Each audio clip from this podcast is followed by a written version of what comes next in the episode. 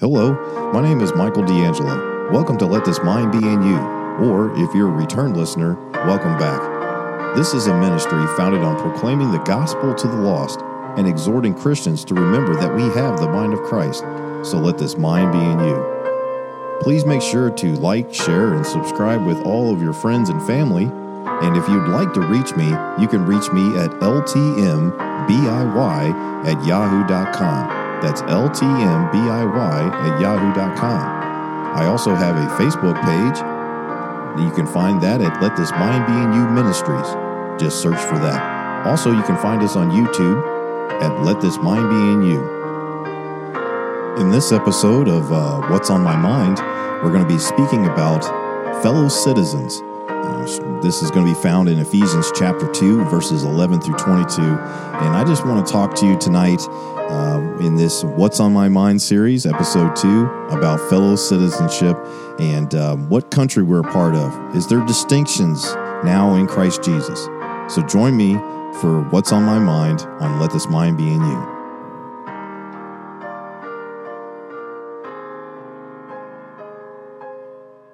Hello and welcome back to the, my channel. This is a uh, another episode in the What's on My Mind series. So I've been at the house uh, for past couple days. Um, getting ready for um, to push out the door, and um, and so I've had a lot of things on my mind. I've had a lot of time for uh, studying uh, the Word of God, and um, things just been on my mind. Um, so if you watched my uh, first episode, um, we talked about living soul. Tonight we're going to talk about fellow citizens, and just something that's just been on my mind constantly. Um, well, I mean, for the past several weeks, and uh, I've been speaking to several brothers in Christ about this kind of thing, and um, I just wanted to really briefly do another "What's on My Mind," and here it is about fellow citizens. So get right into it. Um, turning your Bibles to Ephesians chapter two. Ephesians chapter two and verse number. We'll start in verse number eleven. Ephesians chapter two and verse number eleven says here Wherefore remember that ye being in time past Gentiles in the flesh. Let's just read the word of God, what it says here. Who are called uncircumcision by that which is called the circumcision in the flesh made by hands. Okay, speaking in the flesh. That at that time ye were without Christ, being aliens from the commonwealth of Israel, and strangers from the covenants of promise, having no hope and without God in the world.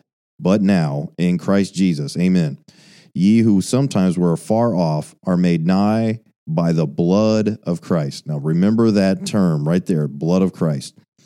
For he is our peace, who hath made both one, and hath broken down the middle wall of partition between us, having abolished in his flesh the enmity, even the law of commandments contained in ordinances, for to make in himself of twain one new man, so making peace and that he might reconcile both unto God in one body by the cross, having slain the enmity thereby, and came and preached peace to you, which were afar off, and to them that were nigh. For though for through him we both have access by one Spirit unto the Father.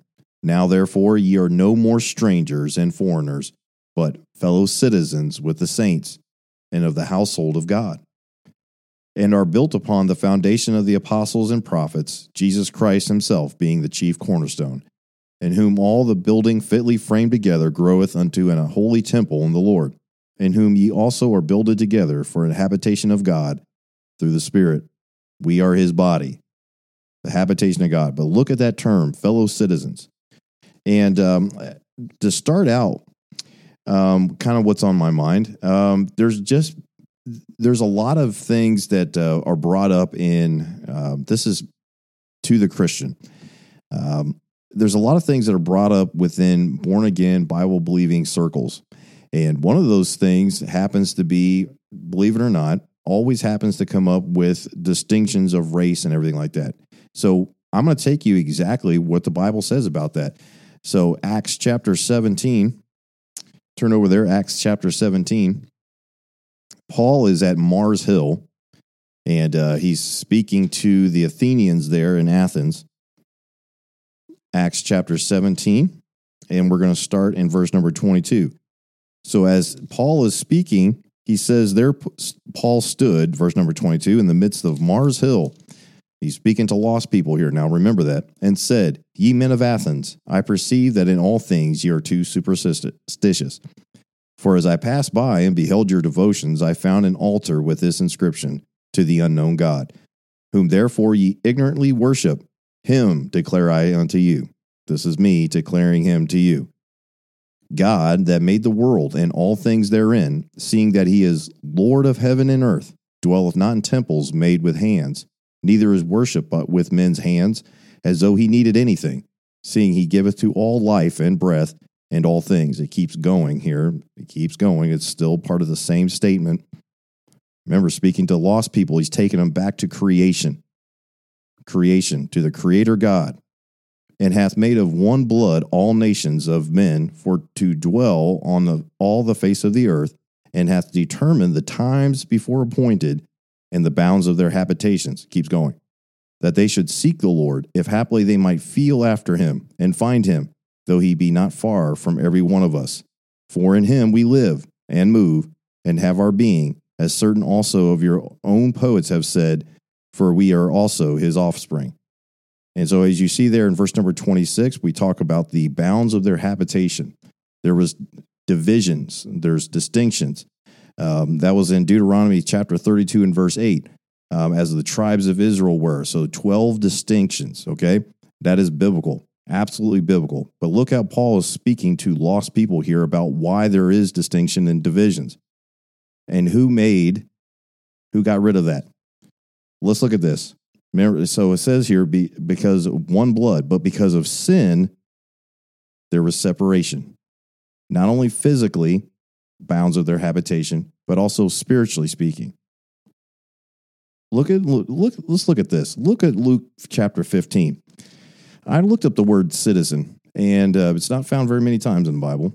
Because uh, so, I, I thought about fellow citizens, fellow citizens look look at this interesting account here. Everybody knows the uh, account of the prodigal son. Look at Luke chapter 15 and verse number 11, verse 24.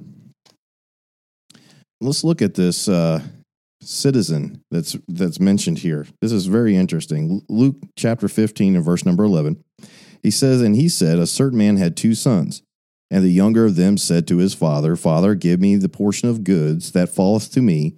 And he divided unto him them his living. And not many days after, the younger son gathered all together and took his journey into a far country, and there wasted his substance with riotous living. And when he had spent all, there arose a mighty famine in that land, and he began to be in want. And he went and joined himself to a citizen of that country. And he sent him into the fields to feed swine. And he would fain have filled his belly with the husk that the swine did eat, and no man gave unto him. And we know the rest of the story of the account there. You can keep going down through verse number 20, 24, which we will. And when he came to himself, he said, How many hired servants of my father's have bread enough to spare, and to spare, and I perish with hunger?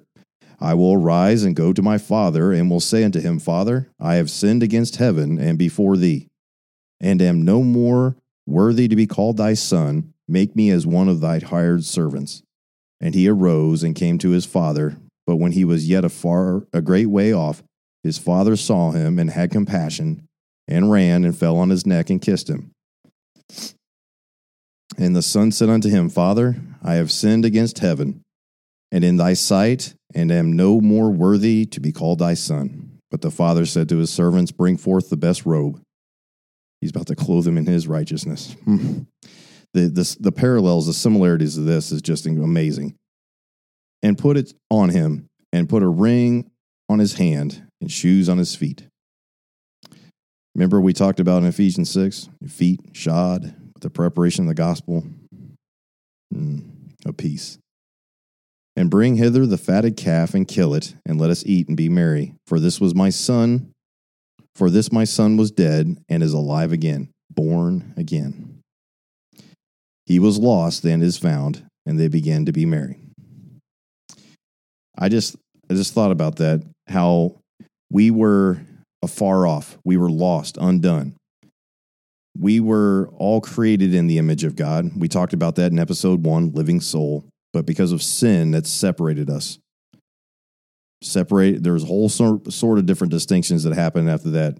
You know, Tower of Babel, and men were uh, living wickedly. The flood happened. Then after that, they were trying to do things on their own and wanted to build a big tower, thinking that they could be like gods again. And, and God separated them. Distinctions. But let's look now at the distinctions in the church. In the church age, to put a better term on it, or I don't know what other term to put on it. People call it certain different things. But let's look now at the distinctions according to the Apostle Paul. Let's see what Paul had to say about distinctions now. Turn in your Bibles to 1 Corinthians chapter 10. 1 Corinthians chapter 10 in verse number 31. 1 Corinthians chapter 10 and verse number 31. The Bible says here, whether therefore ye eat or drink or whatsoever ye do, do all to the glory of God. I remember uh, being in youth camps that I've mentioned here on this channel before, but uh, before we would uh, do anything, that was the verse that we would say. I've, I've probably said that verse a thousand times, but look at the next verse. Give none offense, neither to the Jews, nor to the Gentiles, nor to the church of God. See the distinctions there? Jew, Gentile. There's no distinction, though, when it says to the church of God. In Christ, we are one. Paul mentions this again and again, I this this is not to uh, to upset anybody or trying to upset the apple cart. I'm just going to show you what the Bible says about this entire matter of distinction and citizenship. Turn over your Bibles now to 1 Corinthians. 1 Corinthians chapter 7. And let's look when somebody gets married. Let's look at the um, let's look at what is the most important thing. What is the thing that is called out for marriage? Let's, let's see what Paul says. Verse number 39.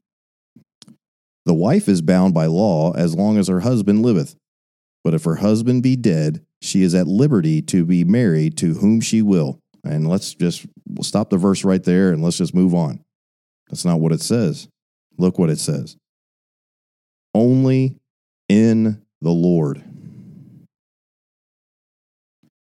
So, Brother Mike, if somebody is saved and they're looking to get married, they can get married to whoever they will. Be not unequally yoked together with unbelievers. See there? Liberty to be married to whom she will, or place him in there. makes no difference. To whom he will. The point is, is only in the Lord. Remember, we talked about Ephesians chapter 6. If you watched that study, it said, Children, obey your parents. What's the next verse or part of the verse? In the Lord. You're not to go outside of the Word of God. So the Word of God says, in the Lord. What does that mean? That means another citizen of the country you're a part of. Because in the Lord, in the Christ, in Christ Jesus, we are what it's about ready to say here in Ephesians chapter 5. Turn over there, and that's the way we're going to finish up. Ephesians chapter 5, in verse number 25, and we're going to read down to verse 33. Again, speaking of marriage here, here's the picture. Husbands, love your wives, even as Christ also loved the church and gave himself for it that he might sanctify and cleanse it with the washing of the water by the word, that he might present it to himself, a glorious church, not having spot or wrinkle or any such thing, but that it should be holy and without blemish. So ought men to love their wives as their own bodies. He that loveth his wife loveth himself. For no man ever yet hated his own flesh, but nourisheth and cherisheth it even as the Lord the church. For we are members of his body, of his flesh, of his bones. For this cause shall a man leave his father and mother, and shall be joined unto his wife, and they two shall be one flesh. This is a great mystery, but I speak concerning the concerning Christ and the church. Nevertheless, let every one of you in particular, so in particular, so love his wife even as himself, and the wife see that she reverence her husband in the Lord, which is finally revealed in Revelation chapter 5 and verse 9. It says here, and they sung a new song, saying, Thou art worthy to take the book and to open the seals thereof, for thou wast slain and hast redeemed us to God by thy blood. Without the shedding of blood, there is no remission of sins, and there is no entrance into the body of Christ. We are his flesh and bones because of his blood has been applied to us. His righteousness has been imputed to us out of every kindred and tongue and people and nation, and hast made us unto our God kings and priests, and we shall reign on the earth. It doesn't matter black, white, Hispanic, doesn't matter. Asian, pick pick something. Of course there's distinctions that God has has made. We know from the beginning we came from one blood. We're all humans but there was separation that happened. That separation happened because of sin. The distinctions happened because of sin. Don't go over there and marry those people because they'll drag you away into idolatry. We saw Apostle Paul talking about in, in 1 Corinthians now, Jew, Gentile, church of God. The church of God, there is no distinctions within that. I can't be any more. I, I don't know if, if the point is coming across here, but the Bible is very clear and specific on these matters.